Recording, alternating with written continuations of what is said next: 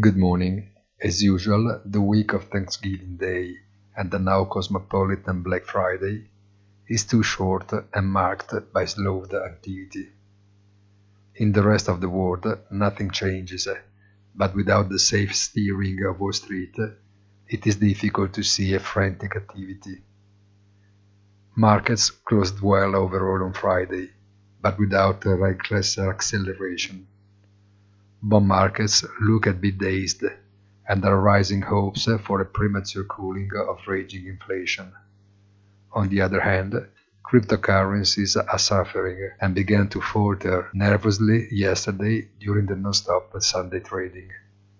The level of attention must be raised because there are not more than few companies operating in completely other sectors that have ridden the new financial fashion in the frenzy and that eventually will have to reveal if they got off the horse in time.